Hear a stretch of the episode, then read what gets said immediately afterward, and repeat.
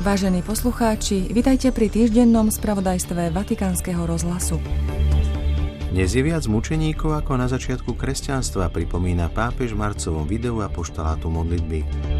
Vymazávať rozdiely medzi mužmi a ženami znamená vymazávať ľudskosť, zdôraznil pápež, odsudzujúc ideológiu gender. V Šaštíne bude tridsiateho prvého augusta vyhlásený za blahoslaveného ďalší Slovák Jan Havlík, ktorý zomrel mučeníckou smrťou. Prehľad cirkevného diania siedmich dní vo Vatikáne a vo svete vám v desiatich minútach prinášajú Zuzana Klimanová a Martin Jarábek. Pápež František dnešnú sobotu vydal posolstvo k prvému svetovému stretnutiu detí, ktoré sa bude konať dvadsiateho piateho a dvadsiateho šiesteho mája v Ríme. Pápež ním chce osloviť všetky deti sveta. Posolstve zdôrazňuje, že každé dieťa je vzácne v Božích očiach a vyzýva k budovaniu spravodlivejšieho a pokojnejšieho sveta. Pápež František v úvode týždňa zrušil všetky audiencie z dôvodu miernych príznakov chrípky. V stredu bol prítomný na generálnej audiencii, no katechézu zaň ho prečítal jeden z jeho spolupracovníkov. Po generálnej audiencii odišiel do nemocnice Gemelli na ostrove Tiber na niekoľko plánovaných diagnostických vyšetrení. Stredajšiu katechézu venoval pápež dvom hlavným nerestiam, závisti a pýche, ako pachtení po márnej sláve. Človek, ktorý pachtí po márnej sláve, má ťažkopádne ego, nie je empatický a neuvedomuje si, že okrem neho sú na svete aj iní ľudia. Jeho vzťahy sú vždy účelové, sú poznačené nadradenosťou nad druhými. Musí každému predvádzať svoju osobu, svoje skutky a svoje úspechy. Je to večný žobrák o pozornosť. Závisť, ak sa nekontroluje, vedie k nenávisti voči druhému. Šťastie iného sa nám zdá byť nespravodlivé. Chceli by sme Bohu nanútiť našu sebeckú logiku, kým Božou logikou je láska. Dobré veci, ktoré nám dáva, sú určené na to, aby sme sa o ne delili. Preto svätý Pavol vyzýva kresťanov, milujte sa navzájom bratskou láskou, predbiehajte sa vzájomne v úctivosti. Tu je liek na závisť.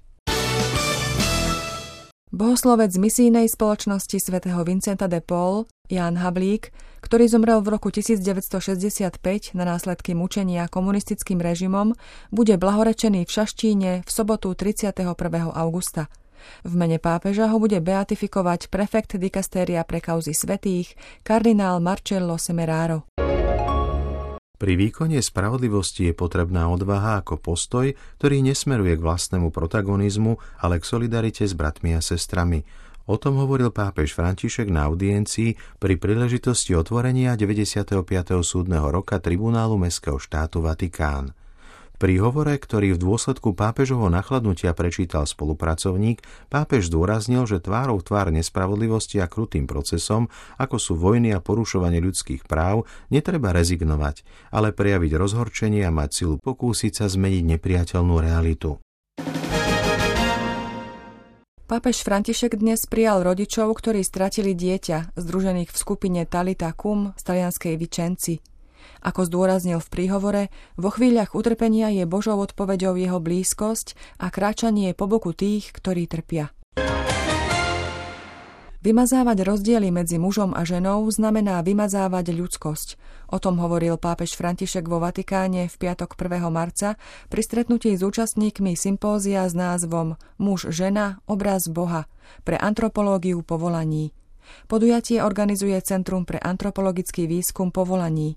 Pápež účastníkom povedal: Je veľmi dôležité, aby došlo k tomuto stretnutiu, k stretnutiu medzi mužmi a ženami, pretože dnes je najškarečším nebezpečenstvom gender ideológia, ktorá stiera odlišnosti. Požiadal som, aby sa robili štúdie o tejto nepeknej ideológii našej doby, ktorá maže odlišnosti a robí všetko rovnakým. Vymazávať rozdiel znamená vymazávať ľudskosť. Naopak, muž a žena stoja v plodnom napätí. Ohľadom povolania človeka pápež zdôraznil: Sme povolaní k šťastiu, k plnosti života, k niečomu veľkému, k čomu nás Boh určil. To, že sme na svete, nie je len plodom náhody, ale sme súčasťou plánu lásky a sme pozvaní výjsť zo seba a uskutočniť ho pre seba i pre druhých. Každý z nás je povolaný ponúknuť vlastný príspevok k zlepšeniu sveta a formovaniu spoločnosti. Modlíme sa za tých, ktorí v rozličných kútoch sveta riskujú svoj život pre evanjelium, aby nadchli cirkev svojou odvahou a misionárskou horlivosťou. Tak znie úmysel celosvetovej siete modlitby s pápežom, čiže apoštolátu modlitby, na mesiac marec. Pápež František v krátkom videu vysvetľuje.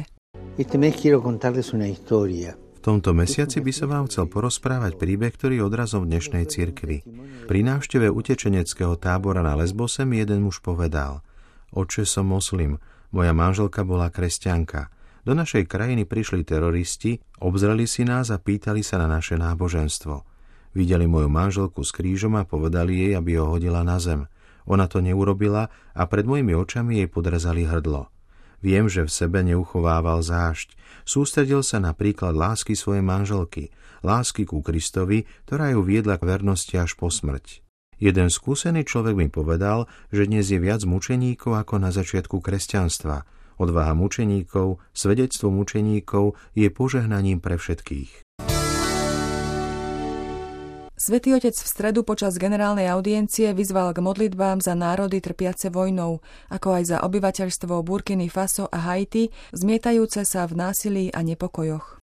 V súvislosti s dvadsiatym piatym výročím dohovoru o zákaze protipechotných mín, ktoré pripadlo na piatok prvého marca, pápež pripomenul ukrutnosť nášľapných mín, ktoré zasahujú nevinných civilistov, osobitne deti, aj mnohé roky po skončení vojnových konfliktov.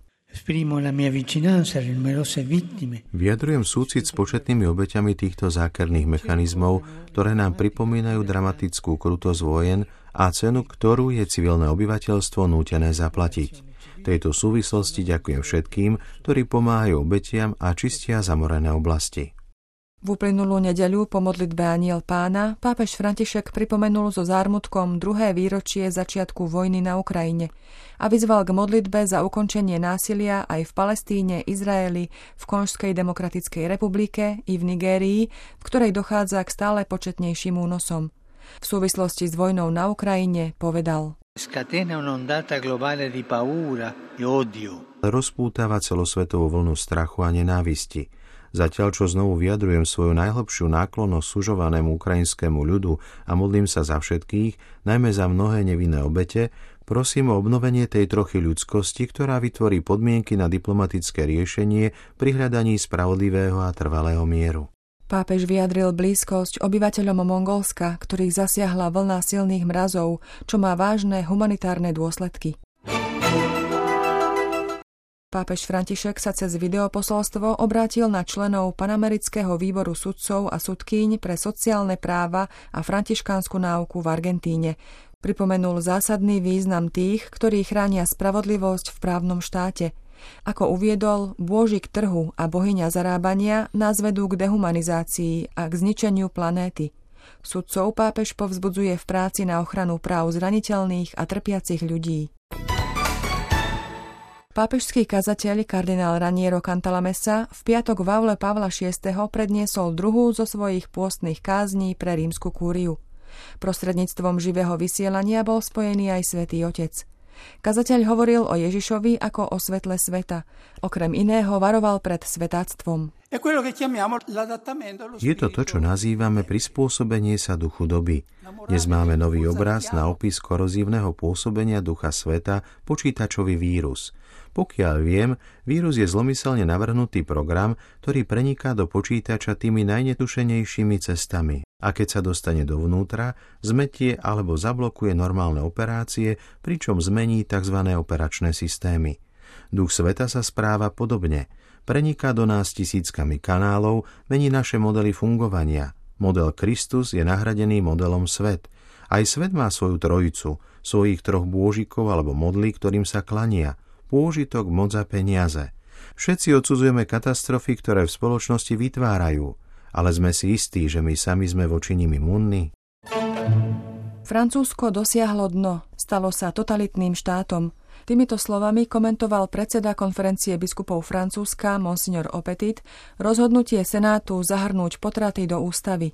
Poukázal tiež na zamietnutie pozmeňujúcich návrhov, ktoré by zaručili slobodu svedomia zdravotníckych pracovníkov. To bol náš spravodajský prehľad siedmich dní z Vatikánu. Do počutia o týždeň.